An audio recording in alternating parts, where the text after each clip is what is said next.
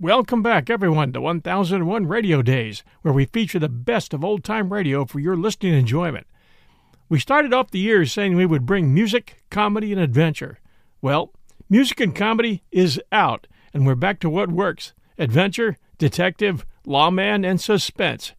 Your old favorites will be regulars Dragnet, Gunsmoke, Dangerous Assignment, Suspense, Johnny Dollar, Texas Rangers. You get my drift? The good stuff. Thanks for being with us and staying with us, and tell a friend, and enjoy those old radio commercials along the way. And now, our show.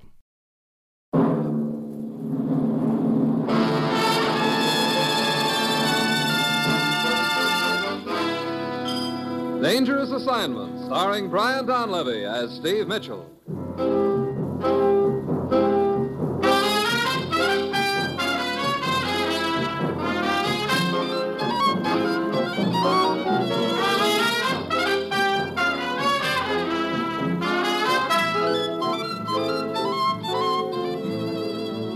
Yeah, danger is my assignment. I get sent to a lot of places I can't even pronounce. They all spell the same thing, though trouble. But when I walk into the commissioner's office, I don't realize that this assignment's going to involve my trying to prevent a revolution with just one weapon a box of busted bells.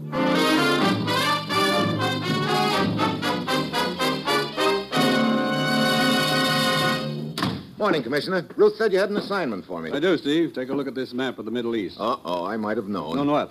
I read the newspapers, too. So they're having a little trouble in one of the countries over there. Right away, I get elected, I suppose. You do, and it's more than a little trouble. How much do you know about it? Only that it's some kind of a scandal involving one of the bright young boys in their government, an ex lawyer named Katouf. Your Katouf is the leader of the majority party there, and as such, he is, in effect, the strongest voice in the government. Wait a minute. Seems to me I remember. He was accused of treason. Yes, by a minor official named Matala.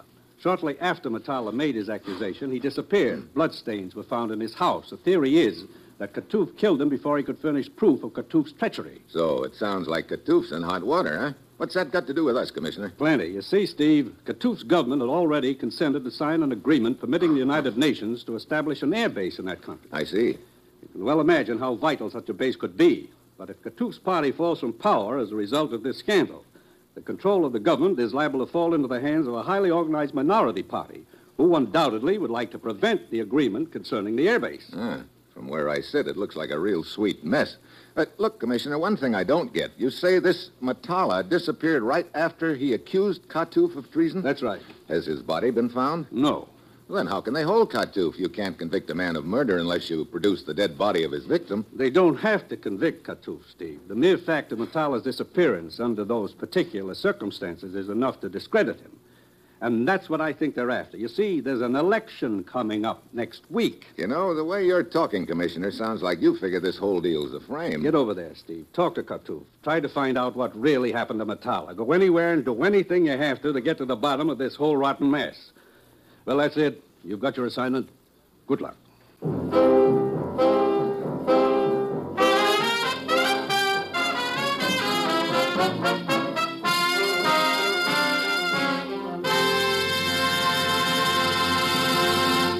The National Broadcasting Company is presenting Dangerous Assignment, starring Brian Donlevy as Steve Mitchell, colorful, two fisted government agent.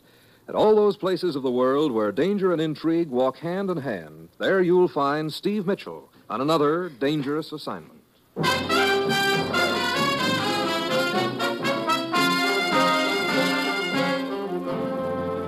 Sure, I've got my assignment. Just a simple matter of sticking my nose into a nasty political mess in the Middle East to try to prove that Katouf's been framed.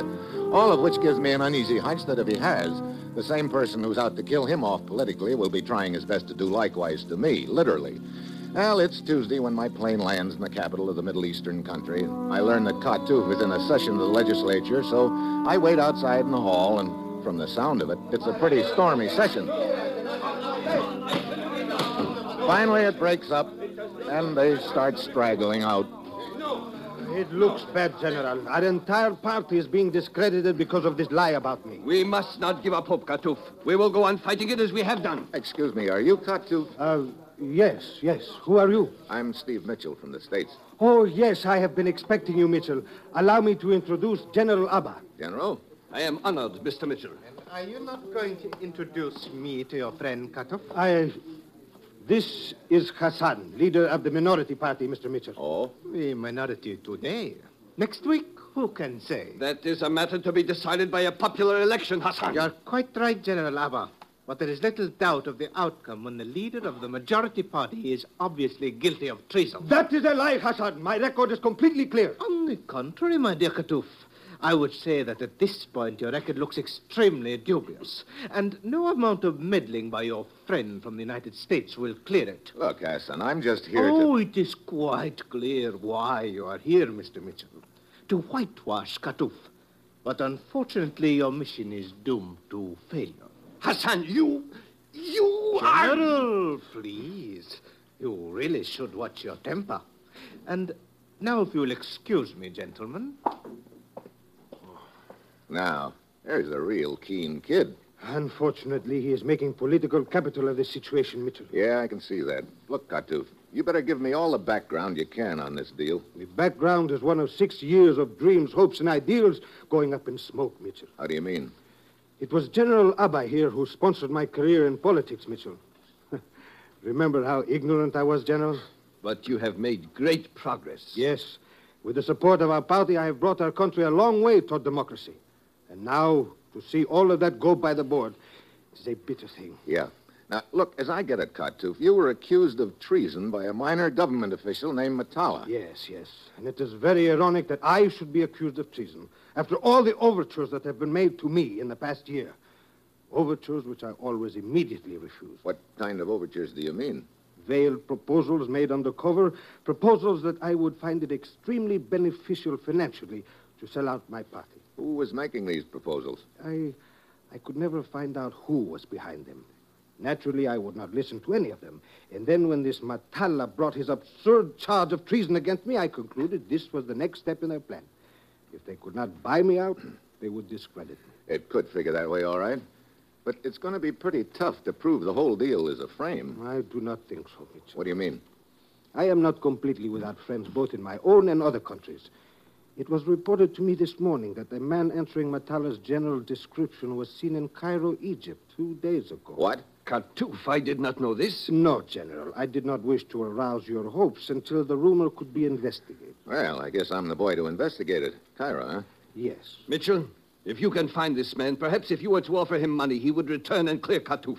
I personally am willing to pledge any necessary amount. Yeah. If he sold out once, he probably could be talked into selling out again. But that's the trouble right now. How do you mean? Sooner or later, whoever hired him is going to realize that. They'll figure out that they don't want him running around loose. Yes, that means they will be trying to find him also, to kill him. Yeah, it also means I better be heading for Cairo in a hurry.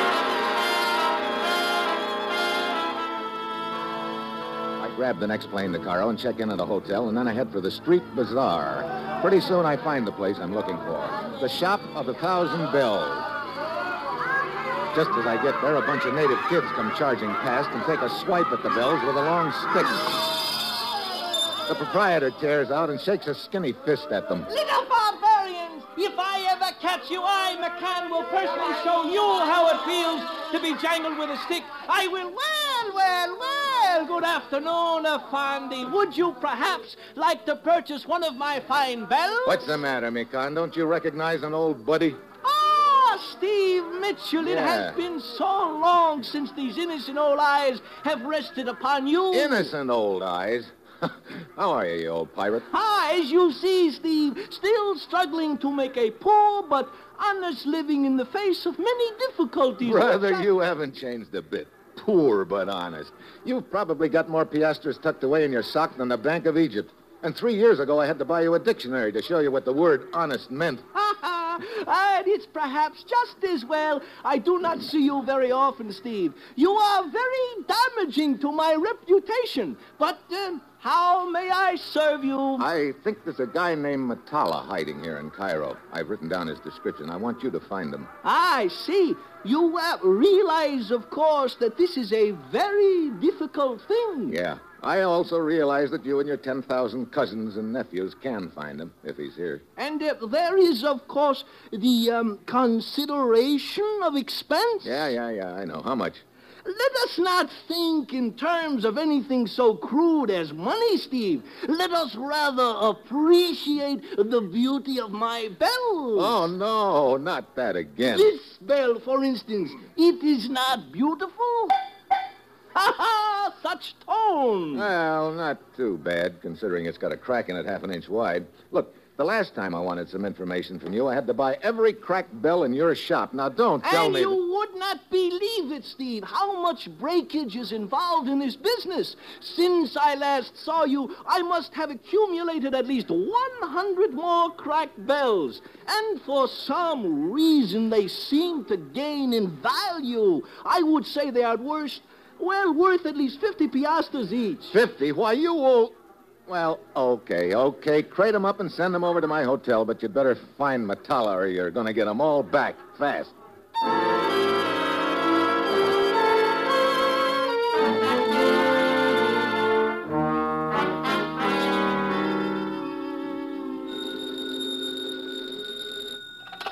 Yeah, Me can here. yeah, yeah, McCann. You would not believe it, Steve, but since you left my humble shop three hours ago, I have found at least 20 more crack bells, which um, I neglected to include in your first order. Now, look, I'm not buying any more busted bells until you. Oh, Steve. Steve, I forgot to add that I have also found this Metalla. What?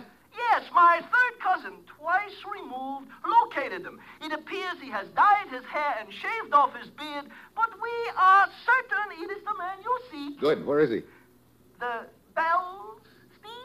Okay, okay. Send the rest of them over. I'll have enough crack bells to put Liberty Hall out of business. Now, where's Matala? You will find him at number 23 Esbekiel Road.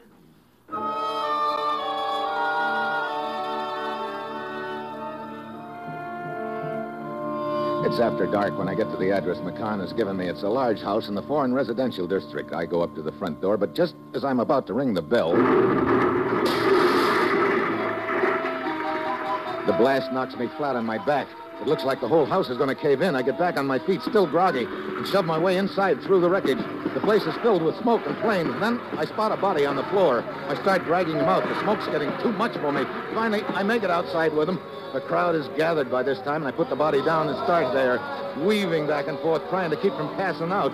Then a girl runs up to the body and stares down at it. Matala! Matala! He's dead! Then, all of a sudden, the sidewalk comes up at me fast. I've had it.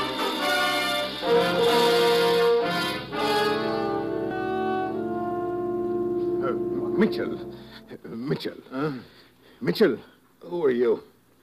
Lieutenant Galifa of the Cairo Police. How did you know my name? I examined your credentials while you were unconscious. Uh, What happened? Well, looks like somebody beat me to Metalla.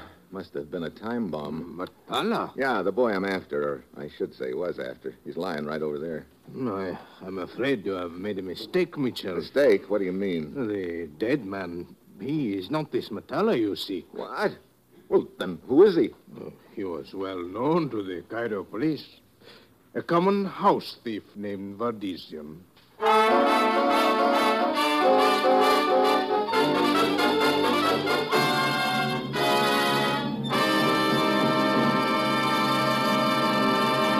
You are listening to Dangerous Assignment, starring Brian Donlevy as Steve Mitchell.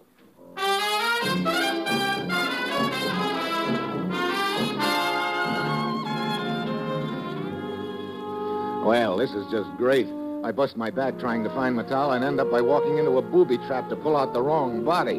Then I remember the girl who identified the body as Matala, and I'm suddenly very interested in why she lied about it. I look around the crowd, but she's gone. Then I spot a taxi sitting at the curb. I go over to it. Ah, good evening, Effendi. My cab can take you to any part of Cairo you desire. Kindly step in and. No, relax. thanks. I don't want transportation. I want information. Now, look, Gabby, I'm in a hurry. I, I am Sidis. I'm still in a hurry. What I want to know is, did you see a girl slip out of the crowd a couple of minutes ago? Liana? You know her? Almost everyone in Cairo knows Liana, Effendi. Such a dance she does. You would not believe it. Oh, Do you happen to know where she does this dance? But of course. Okay, Sidis, you just bought yourself a passenger. Let's go.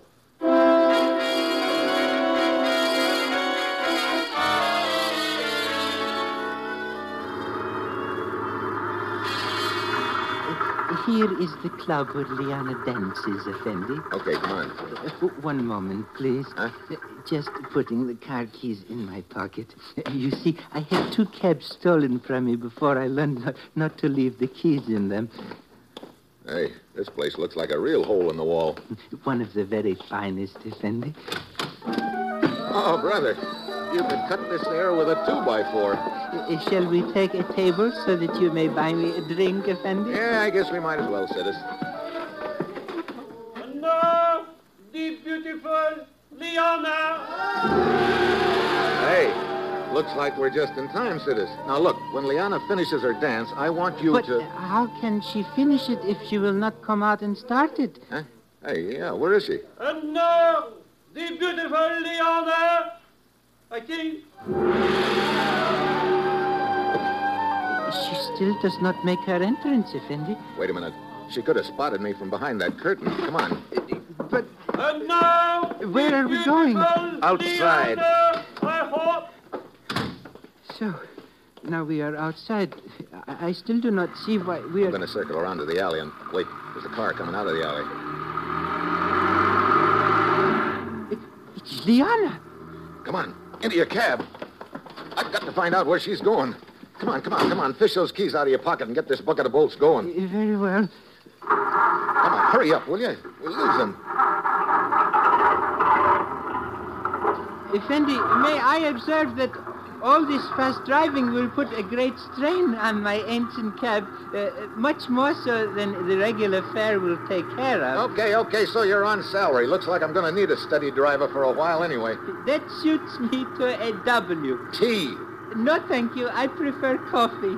Oh, That- fine. that is a joke I always say for the tourists. It works every time. Yeah, I'll bet. Now quit making with the jokes and start making with that gas pedal.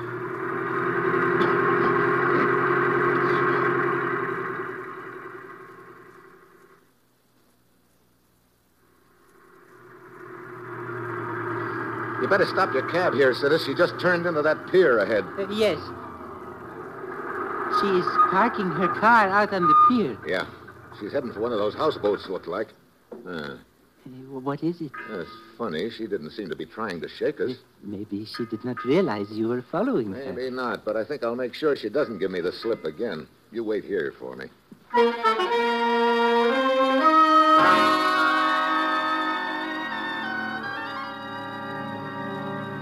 I go into a little restaurant near the pier, telephone Mikanada's shop, and arrange to buy another shipment of cracked bills from him. After my call, I wait about 15 minutes, and then I head for the houseboat on the pier. I go up the gangplank, but just as I step on the deck, I get a sudden chill. Funny how cold a gun barrel in your neck feels. Get inside. Huh? You heard me. Inside. Okay, Leona. Much cozier in here, anyway. For you, it will not be so cozy. Where's your boyfriend, Metella? Ah, yes. You would like very much to know that, would you not? Yeah, I would. I'd like to talk to him. Talk to him. You wish to shoot him, but I will shoot you instead. Now, look, Leona, you've got the wrong party. I'm not the boy who rigged that time bomb. I want to make a deal with Metella. And because of that attempt on his life, I think he's probably ready to talk turkey right now. Where is he? That is something you will never know, because right now you are going to die. Effendi, I... I'll take that gun now, Leona. Oh, Ah, there. Back to me! Sorry. Thanks for the timely entrance, Sidis. When I observed her forcing you into the cabin at the point of a gun, it occurred to me that here was an opportunity to increase my value to you, and of course my prize. Of course. Now, look, Leona. Your boyfriend, Metallo, was hired to bring a phony charge of treason against a political figure named Katouf in a country east of here. He was also hired to disappear and make it look like Katouf killed him. No, that is not true. Save the innocent routine. I want to talk to Metallo and find out who hired him. He will never tell you. I think he will, because whoever did hire him realizes now that he doesn't want Metallo alive anymore. He tried to get him with that time bomb. Next time, he probably won't miss. But Mattel, Metallo's liable to wind up dead unless he makes a deal with me. what is this deal? I'll give him protection if he'll tell me who it was and come back to his own country with me to clear Khartoum. I see. Very well, Mr. Mitchell. I will go to Matala with your proposal. Let me go with you. No, you must wait here. I will bring his answer to you in one hour. Uh, Might I make an observation, Effendi? What is it, Citizen? Uh, Two hours have now passed, and there is no sign of her. Uh, obviously, she has no intention of returning. I guess you're right, Citizen. Looks like I'm pretty stupid, doesn't it? What good will it do you to wait here in the house boat? Listen, I don't think I'll have to wait any longer. Come on out on the deck. A small truck on the pier. Uh, Mitchell, you think she has returned after all? No, I don't think that's Leona. Mikan, Yes, Steve. Mikan, where'd Leona go when she left this houseboat? I followed her to a small hotel out of the city away. You arranged with this man to follow Liana? Sure, I telephoned him before I came aboard the houseboat. Leona made no attempt to shake us on the way here, and that made me figure she wouldn't be leading us straight to Matala. So I arranged with Mikan to take over for me. And all the things I was thinking about you. Sometime I learned to keep my mouth shut, Effendi. You lead the way in your truck, McCon. We'll follow in the cab.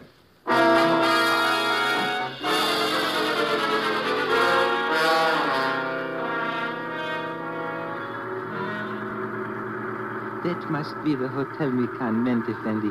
He has stopped his truck in front of Yeah. This the place, McCon? Yes. You wait here in the cab for me, citizen. Will there be violence? Could be. Then I will be happy to wait here in the cab. I- It suits me to. eh, A W. Come on, McCon. You find out which room she went to? No, but as you see, it is a small hotel. You should not have much difficulty in locating the room. Yeah. It really is a small hotel, not even a desk clerk. Well, we'll check the rooms downstairs first. Steve, look! At the head of the stairs! Leon and Matala. Quick, Matala, down the hall. Come on, McCon. We pound up the stairs. Leona tries to block our way, but we shove past her. Matala makes the fire escape and heads for the roof. We follow. Halfway across the roof, he turns and throws a shot at us. Watch out, Steve. Yeah, I can't shoot back. I want to take him alive. Look, look, he's heading for the fire escape on the other side of the roof. We pound after him, but just as we get to the fire escape. Oh, he is shooting at us again. Oh. No, that shot wasn't at us. Look, down there. It is Matala lying in the alley. We climb down the fire escape to the ground, but Matala's dead. We grab his body and start carrying it out in front. Oh, it is very heavy, Steve. Hurry it up, McCon. I want to get his body out of sight. Oh, Steve, I do not understand. I did not shoot Matala. You did not shoot him, but he is dead. Well, Leona could have done it. But if she was about to double cross Matala, I don't know why she should have waited until now. Here's the cab. Let's get the body in. Wait a minute. Where's Sidis? Well, he is not behind the wheel. Here I am, eh, Effendi. Huh? Eh? Hey, what are you doing down there on the floor? When I heard all the shooting, I decided that down on the floor would be the best place for little Sidis. Okay, dump the body in the back, McCon. Very well. Ah, there. Look, we got to get out of sight for a little while. Well, there's a deserted warehouse around the corner. I will lead the way in my truck. Okay, go to it. Come on, Sidis. Get this baby cranked up and follow McCon. Very well. Uh, uh, Here are the keys. Hurry it up, will you? Start it. Yes, Effendi. I do not understand all this. Look, I'm sure that whoever plugged Matala is still around here someplace and would like to get this body away from me. Here, turn here. Look, look, that must be the warehouse. McCann has already driven his Yeah, truck turn in, Citizen. Okay.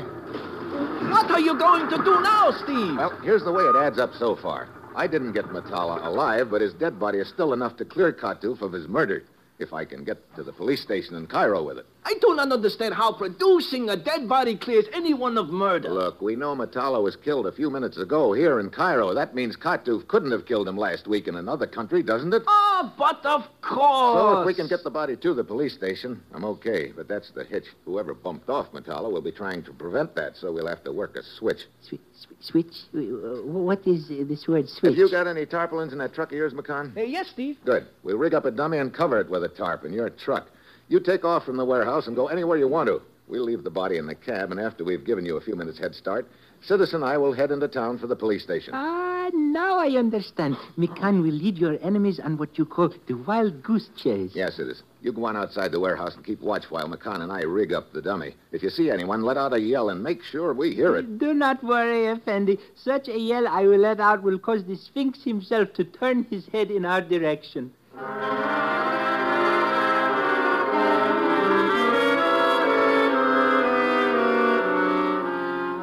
Sidis goes outside, and McCon and I make the necessary arrangements with the dummy.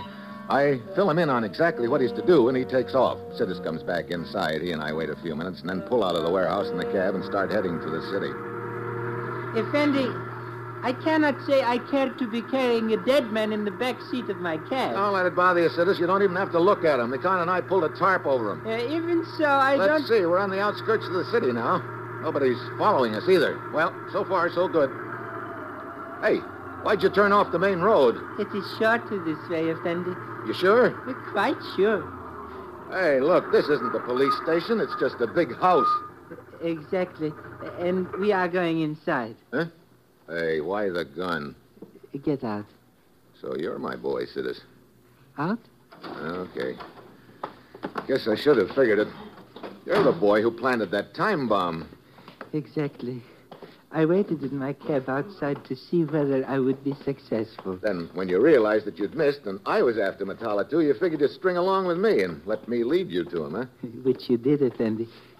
Inside.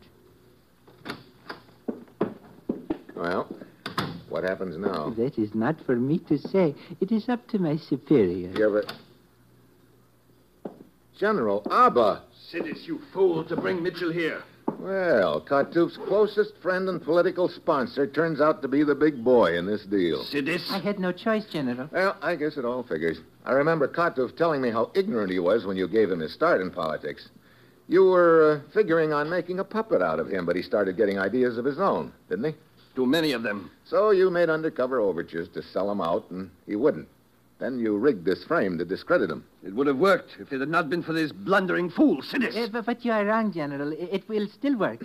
I killed Matara, and Mitchell was trying to get his body to the police station. But if that body does not get there, the suspicion against Khartoum still stands, does it not? What are you trying to say? Uh, simply that the body is now in the back of my cab outside. Eh, You know, I got a nasty surprise for you two kids. Uh, what do you mean? Matala's body isn't in the cab, You're lying. am I? You were outside the warehouse on watch when McCann and I rigged the dummy, remember? We put the dummy in the cab and the body in McCann's truck. I'm sure it's safe at police headquarters by this time. Sidis, you But you do fool. not understand. I I could have sworn that You the body... see, I had you pegged right after Metallo was shot, Sidis. When we brought his body back to the cab, you had to fish your keys out of your pocket to get it started. That meant to me that you had been out of your cab. I remembered you telling me earlier that you always took your keys with you. I will deal with you later, Sidis. Right now we must kill Mitchell and get out of here. You're a little too late, General Abba. This place is surrounded right now by the Cairo police. You are bluffing. Wait, wait, wait. I heard a car outside. He must be telling the truth. I'm getting out of here. Stay where you are. You are the one who killed Martala. I am in the clear. Let go of me. I, I am getting out of here. Sidis pulls away from the General Abba and dives for the window. Abba jerks a gun out of his pocket and lets Sidis have it in the back. I dive for Abba. He swings his gun towards me, but it's too late. Oh, shooting, shooting. Every time I'm with you, Steve, there is shooting. Well, it looks like it's all over now, Mikan. Well, I did as you instructed me, followed you and Sidis here. You were almost too late. What kept you? Well, you see, Steve, I had to stop off at my shop to break. uh, I, I, I, I mean, to see how many broken bells I could find. Yeah, you probably were right the first time. You and your hammer. Well, you'll be interested in knowing I just passed you off as the Cairo police force. You what? Yeah, yeah, I know. It must be quite a shock. Oh, Steve, it puts a severe strain upon our friendship. Well, don't worry. You'll bill me for it. Or maybe I should say, bell me for it.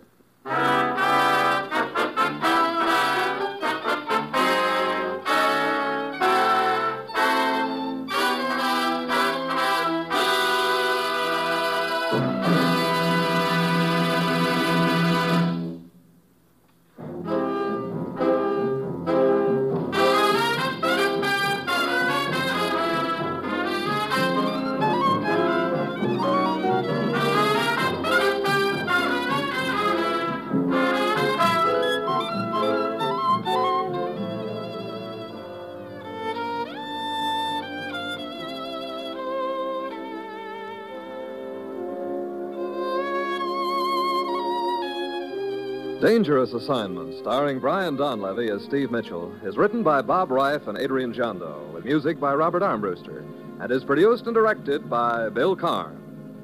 Be with us next week at this same time when Brian Donlevy, starring in the role of Steve Mitchell, will embark on another dangerous assignment. Dangerous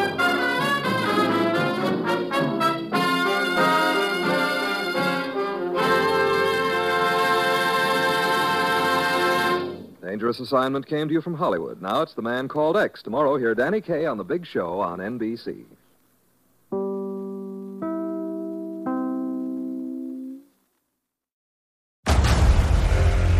Discover why critics are calling Kingdom of the Planet of the Apes the best film of the franchise. What a wonderful day! It's a jaw dropping spectacle that demands to be seen on the biggest screen possible. We need to go. Hang on. It is our time. Kingdom of the Planet of the Apes. Now playing only in theaters. Rated PG 13. Some material may be inappropriate for children under 13. Did you know that most vitamin D3 supplements come from sheep's wool? I'm Kat, founder of Ritual. We're making traceability the new standard for the supplement industry. When I was pregnant, I couldn't find a multivitamin I could trust, so I created my own. Ours is made traceable, third party tested, and clean label project certified. Oh, and our vitamin D3? It comes from sustainably harvested lichen from England, not sheep. Trace for yourself with 25% off at ritual.com slash podcast.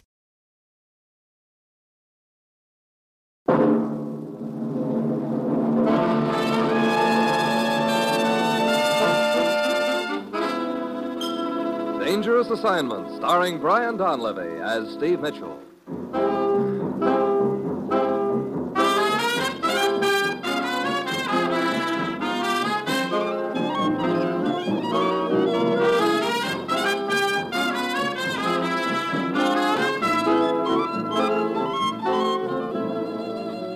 Yeah, danger is my assignment. I get sent to a lot of places I can't even pronounce. They all spell the same thing, though trouble.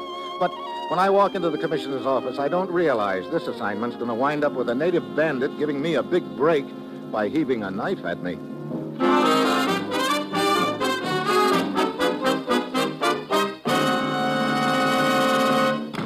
Morning, Commissioner. Ruth said you wanted to see me. I do, Steve. And don't bother to sit down. Your plane leaves for Malaya in one hour. Malaya? Look, I just got out of one jungle. Don't tell me you're sending me back into another one. That's just what I am telling you, Steve. Aren't you sort of stretching my luck a little? That's the right word for it, all right. Stretching? Yeah. What do you mean? Rubber. A jokester yet? Okay, what's the deal? Steve, take any list of vital war materials. Rubber's near the top.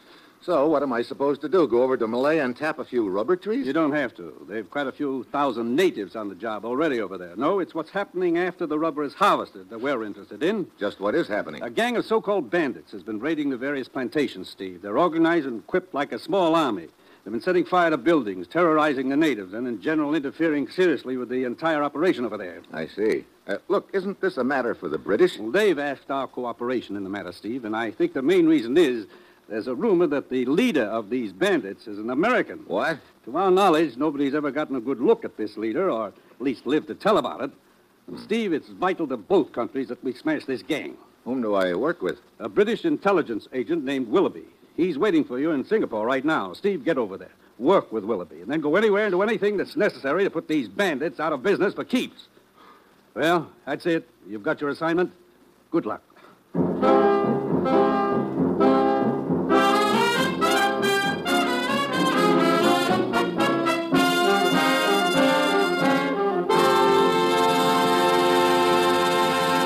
The National Broadcasting Company is presenting Dangerous Assignment, starring Brian Donlevy as Steve Mitchell, colorful two fisted government agent. At all those places of the world where danger and intrigue walk hand in hand, there you'll find Steve Mitchell on another Dangerous Assignment.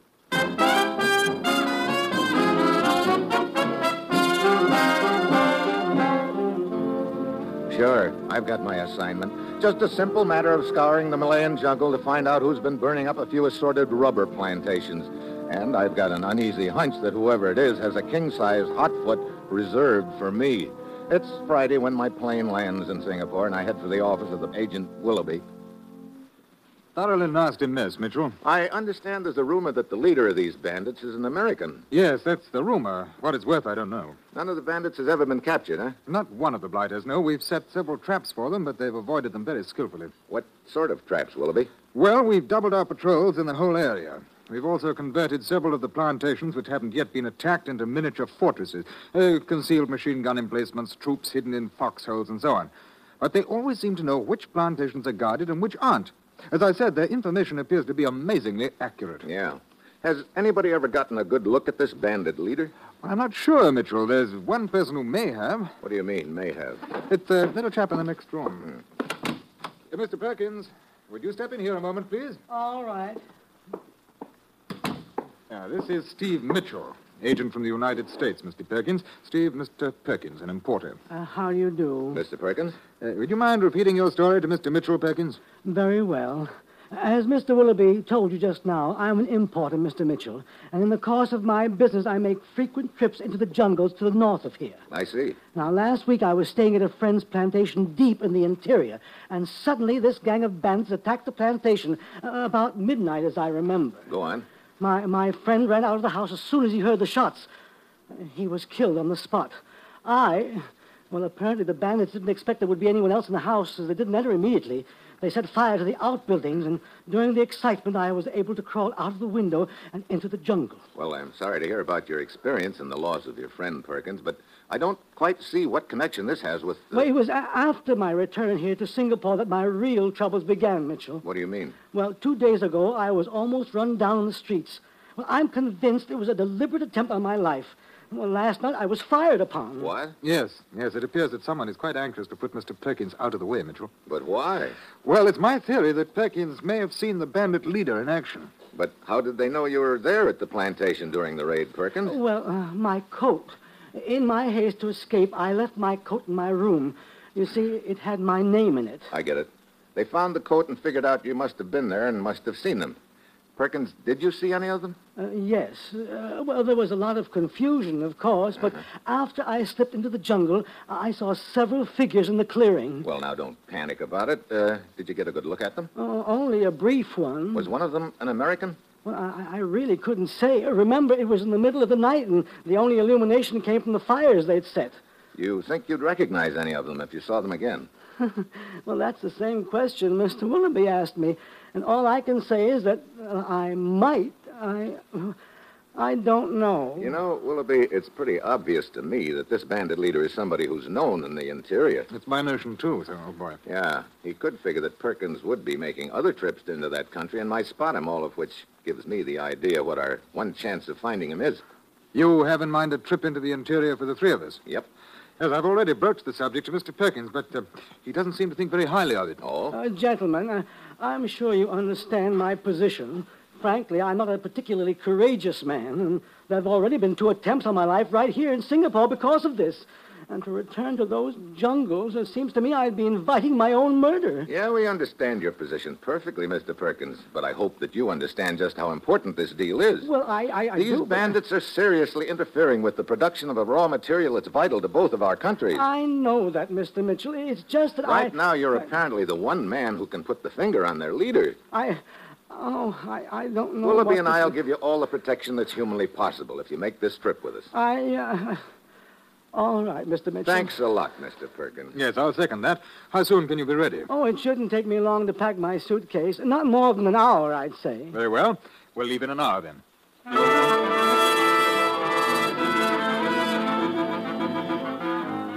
We go part way by train, take a jeep as far as we can, and then start out on foot through the jungle. It's hot and damp, and Willoughby's in front, Perkins in the middle, and I'm bringing up in the rear, and all three of us are trying to look in every direction at once. The, these bandits could be hiding anywhere around us. That's a possibility, of course, but I rather doubt it. It seems more likely that their main camp is farther in the interior. Oh, but they may have scouts watching this very trail. Look, why can't we take a boat up the river? We get out in the middle of that river, we'd really be making targets of ourselves. No, no, it's safer here in the jungle. Oh, oh, oh, oh dear. What was that? Oh, a bird or an animal sounded like. Oh, it sounded like somebody getting killed. Take it easy, Perkins. How much farther to the first plantation on our list, Willoughby? Oh, it can't be more than a mile or so. Another mile of this jungle. Oh, I, I wish I'd never agreed to make this trip. I can't get rid of the feeling that I'm walking into a death trap. What an optimist. Perkins, five will get you ten. We'll make it to the plantation safe and sound. Well, you will pardon me if I do not accept your wager, Mitchell, but I certainly hope you are right. Hey, watch out. What? what is it? oh. Up in that tree. I got him. Mitchell. I told you they'd have scouts watching. Uh, get your head up out of the dirt and take a look, Perkins. That was no scout, unless they're wearing snakeskins these days. What? Oh, oh dear. Python. Fifteen feet if he's an inch. Thanks, old chap. Looks like the rascal had zeroed in on me. Great. We've not only got bandits to watch out for, now it's snakes yet. Come on, let's speed it up a little, huh?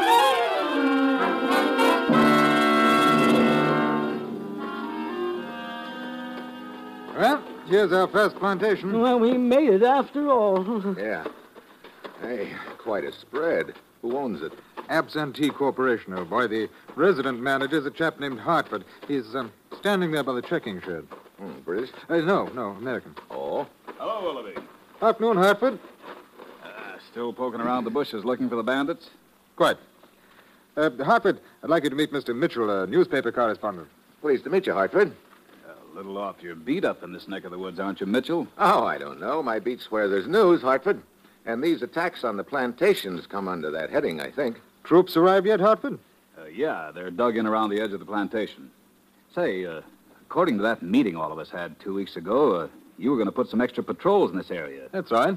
Any of them around here? Oh, here and there, old boy. Okay, if I nose around the plantation a little, Hartford. Uh, okay, go ahead. Thanks. Come on, Brown. Uh, I'll tag along with you, Mitchell. Yeah, make sure you don't get lost. Okay. We'll check for you before we leave, Hartford. Okay. Willoughby. Huh? What's this meeting Hartford was talking about? Oh, it was uh, two weeks ago, Mitchell. We called in all the plantation owners and managers to outline and set up plans for the defense of the plantation against these attacks by the bandits. Then Hartford or any other plantation owner or manager knows the defense plans for all the plantations? That's right. Hmm. Perkins, you recognize Hartford? I, I, I couldn't be sure. Say, Mitchell, you, you think that Hartford could be involved in this? Right now, I don't think anything, Willoughby. I'm just trying to find out. Brother, look at those machine gun emplacements. Oh, the bandits would surely not attack a place as heavily armed as this. Maybe they would, if they knew just where the machine guns were located. Perkins, any of those workers over there look familiar to you? Huh? Well, uh, no, no. I- I've been looking at all of them very closely, but I, I don't recognize a single one. Hmm. How far to the next plantation, Willoughby? Oh, it's two hours easy travel. There's a native village between here and there and a well marked trail. Who owns it? A Dutchman, Van Voorhees. Okay, we better get started. I've got no hankering to be caught in the jungle after dark.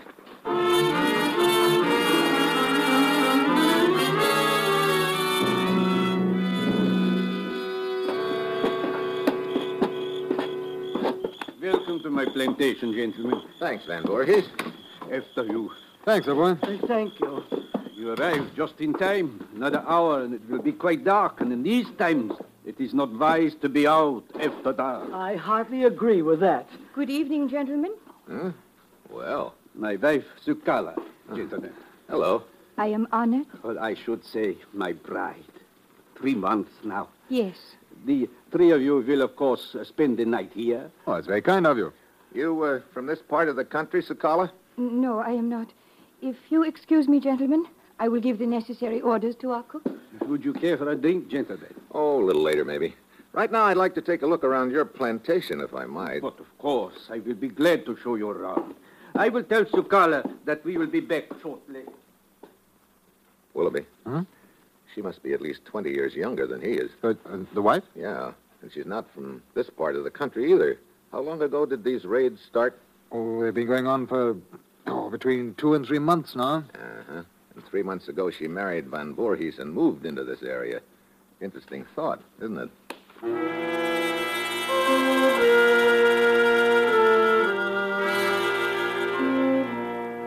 We nose around the plantation. It's fortified, just like the other one, but Perkins doesn't recognize any of the workers. We have a late dinner and turn in. Perkins' room is between Willoughby's and mine. I don't know how long I've been asleep when all of a sudden. The racket jerks me out of bed to the window. Tongues of flame are licking at the outbuildings. In the light of the fires, I can see guys running around shooting up the place. So here we've been breaking our backs to find the bandits. But the way it's turned out, the bandits have found us.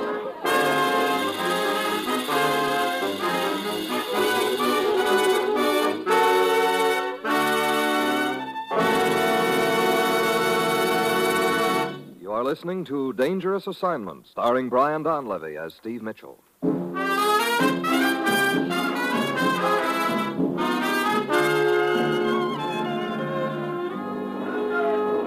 I run to Perkins' room and jerk open the door. Uh, The bandits, Mitchell, they'll kill me. Not if you stay under cover, Perkins. Oh. I'm going outside and see if I can lend a hand.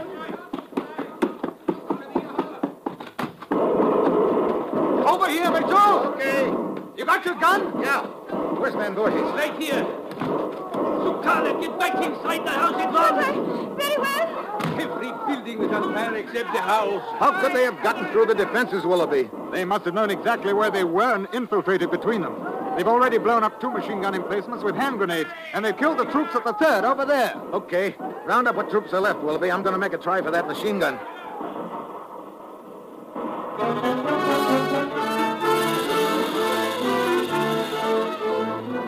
I start circling towards the machine gun. Suddenly, a native looms up in front of me, an ugly scar on his cheek and in his hand, a long knife that's even uglier. I drop to one knee. The knife whistles over my head.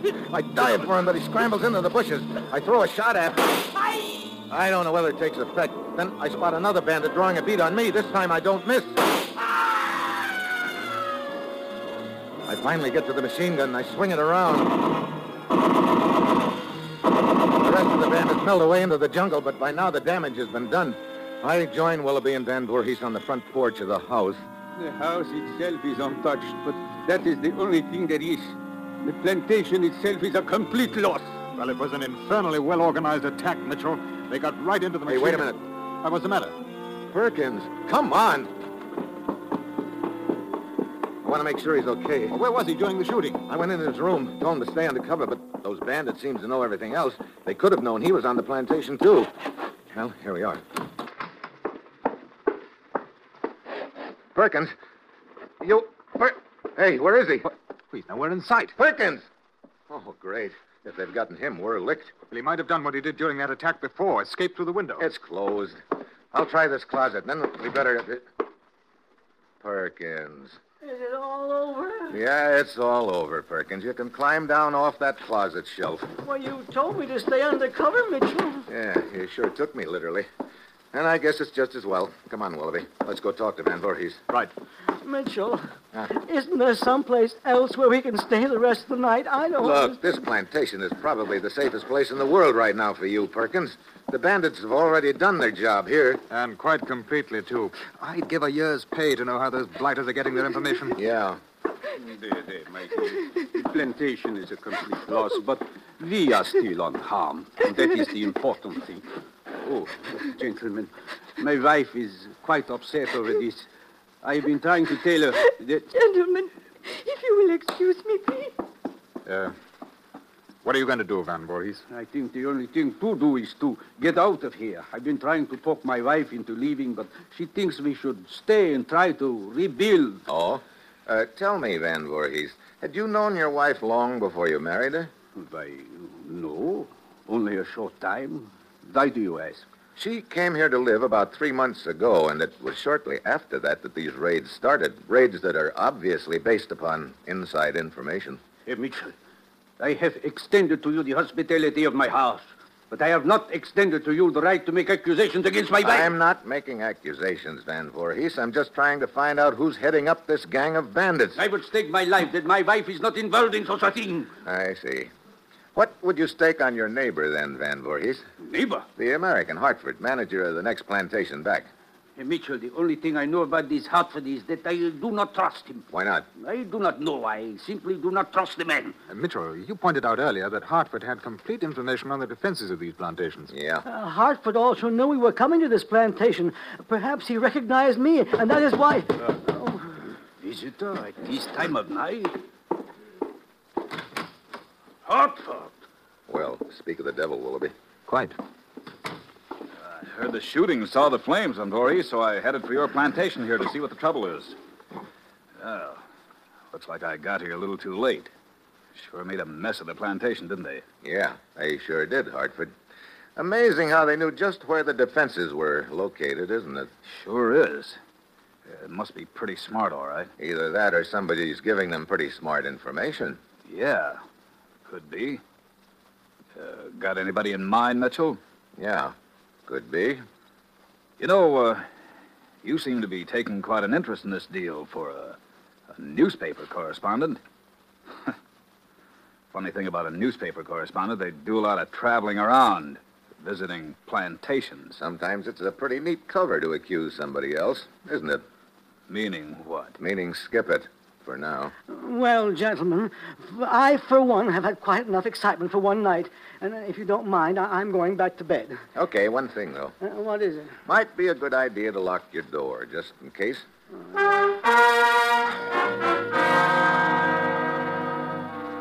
Perkins heads for his room, and I go to mine next door. I stretch out on the bed and light a cigarette. At this point, Hartford is high up on my suspect list.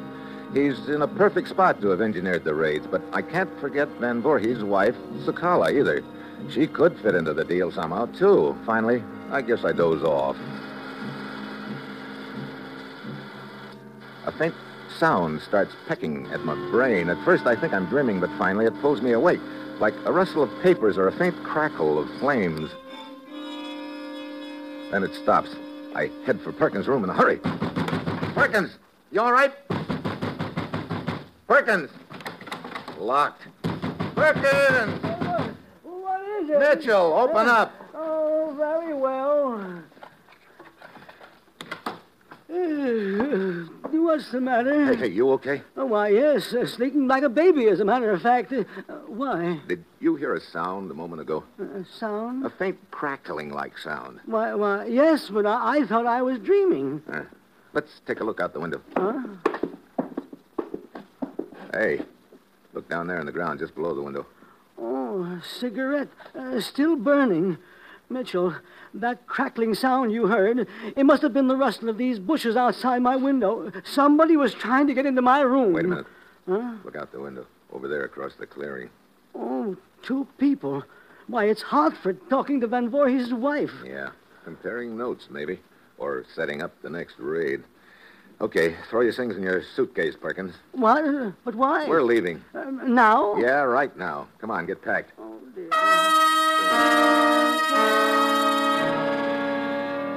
I go back to the living room. Van Voorhees and Willoughby are sitting there drinking cognac. I have finally persuaded my wife that we should leave the plantation, Mitchell. Where is your wife? She went to bed half an hour ago.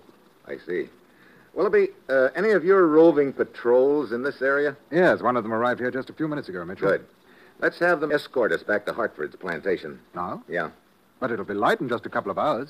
And it may be too late. I'll explain later, Willoughby. Right now, I want to get started. Very well, old boy. Hey, Mitchell, as long as Sukala and I have decided to leave the plantation, we may as well accompany you. That way we will be sure of protection. Okay, Van Voorhees. You and your wife pack up, and let's get going.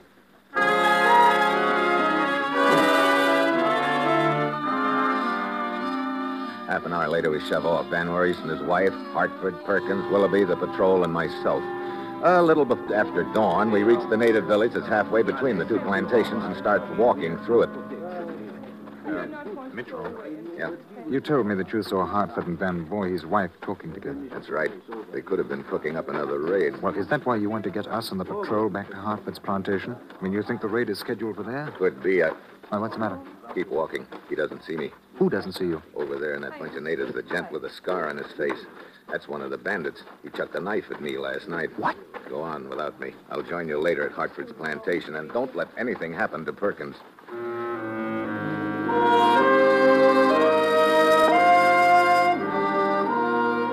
The rest of the party moves on. I drop out of sight in the bushes where I can keep my eye on the village and the native with the scar on his cheek. After a while, he eases away from the village. I tail him through the jungle, keeping well back so he won't spot me. An hour later, he reaches a small clearing, and I know I've found the bandits' main camp. There must be two dozen of them lying around, and in the center, there's a guy trying to raise someone on a walkie talkie. Hello. Hello. Hello. Hello. He's not having any luck, but I am because a lot of things have Hello. suddenly fallen into place. I turn and start to leave. Then I freeze. One of the bandits is coming along the trail to the clearing. He'll pass right by me and be sure to see me. I've got to get the jump on him. I wait until he's right up to me. Then I dive for his neck. He drops his gun, claws at his throat. I know if he lets out one peep, I'm a dead duck. I increase the pressure. Tighter, tighter. Finally, his knees buckle, and he slumps to the ground. I drag him under the bushes and take off. It's the middle of the afternoon before I get to Hartford's plantation. And I was getting worried about you, Mitchell. About to send the patrol back to find you. I'm glad you didn't. Where are the others? Oh, they're all inside the plantation house. Good. Had patrol leader around anywhere? Yes, he's right over there. Uh, Lieutenant Sheffield. What is it, Winterberry? Uh, Mitchell wants a word with you. I've uh, located the bandits' main camp. What's that? Mitchell. Yeah, let's see. It's 3 p.m. That ought to give us time enough. Time enough for what? We're going to cook up a little gag, Willoughby. If it works, we're not only going to get the whole gang, we'll also nab their leader.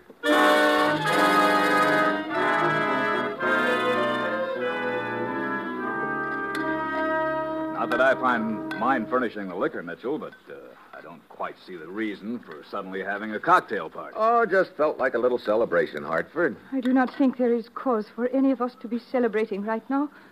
My husband and I have just lost our plantation. My dear, you must reconcile yourself. I, for one, will feel more like celebrating when I'm safely back in Singapore, Mitchell. Oh, cheer up, Perkins. The worst is over. That's why I want to celebrate. But celebrate what? Let's see. It's exactly 5:30 p.m. right now. In just ten minutes, those bandits will all be captured. What? What are you talking about? It's Mitchell? very simple. You see, I located their main camp. You. you found their camp? That's right, Mrs. Van Voorhees. Lieutenant Sheffield and his patrol are closing in on them right now.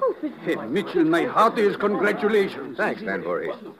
Well, come on, Willoughby. Let's go outside and tell the rest of the troops they can knock off. Right. Okay, Willoughby. Around to the back. Yes.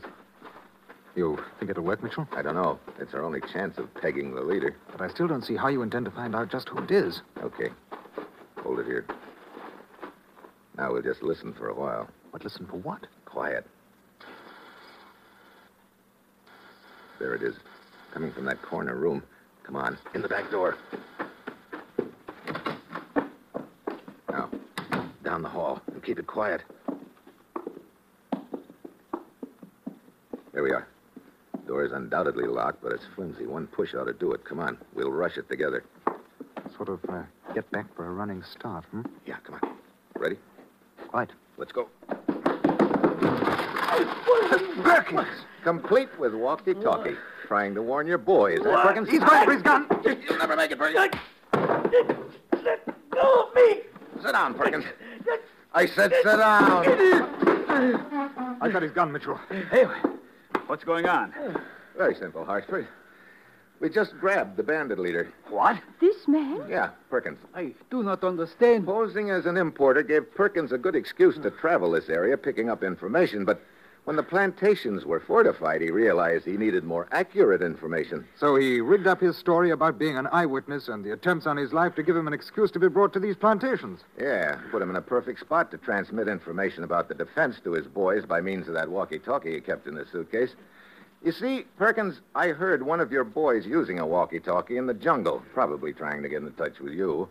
It made a faint crackling sound, just like the one I heard last night. Why, and speaking of last night, Hartford, what were you talking to uh, Mrs. Van Voorhees about? What's that? Relax, Van Voorhees. I, I knew you didn't like me, so I decided to talk to your wife instead to uh, warn her about Mitchell. Me? Oh, now look, I'm not that big a wolf. I don't mean that. I, you didn't sound like a newspaper correspondent to me, so I was, well, I was getting a little suspicious of your connection with this. Well, that's the switch. Sheffield to Mitchell. Ella, Oh, it's a walkie-talkie. Yeah, let's have it. Thanks. Mitchell to Sheffield. Go ahead. three bandits captured ten minutes ago. What? Only three? What happened to the rest of them? Dead, you know? Okay. Good work, Sheffield. Over and out. Well, I guess that's the crop. And, Perkins, after you face the court of law for the various murders you're responsible for, I don't think you'll have much time left. Yep, you had a pretty neat scheme going, but I guess you forgot the ancient Malayan proverb. What are you talking about? Man who tried to do bad things with walkie talkie, when law gets through with him, will do neither one. Another one. No walkie, no talkie.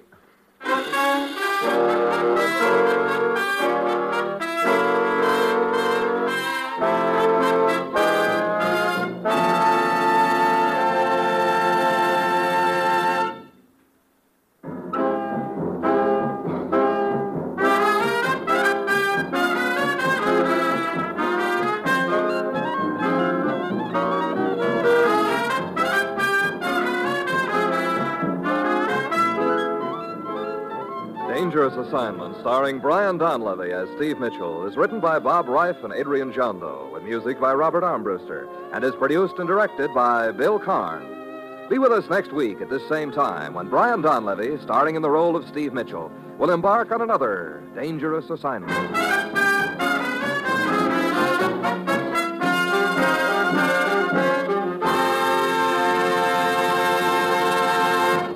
Dangerous Assignment came to you from Hollywood. Next, enjoy The Man Called X and your hit parade on NBC tonight.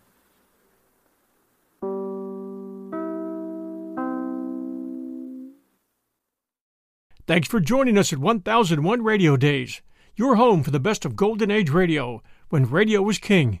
Make sure to check out our other radio show, 1001 Radio Crime Solvers. If you enjoyed tonight's show, please do take a moment and send us a review. We always appreciate reviews, and they help new listeners find us. Until next time, this is your host, John Hagedorn. Stay safe, and we'll be back soon at 1001 Radio Days.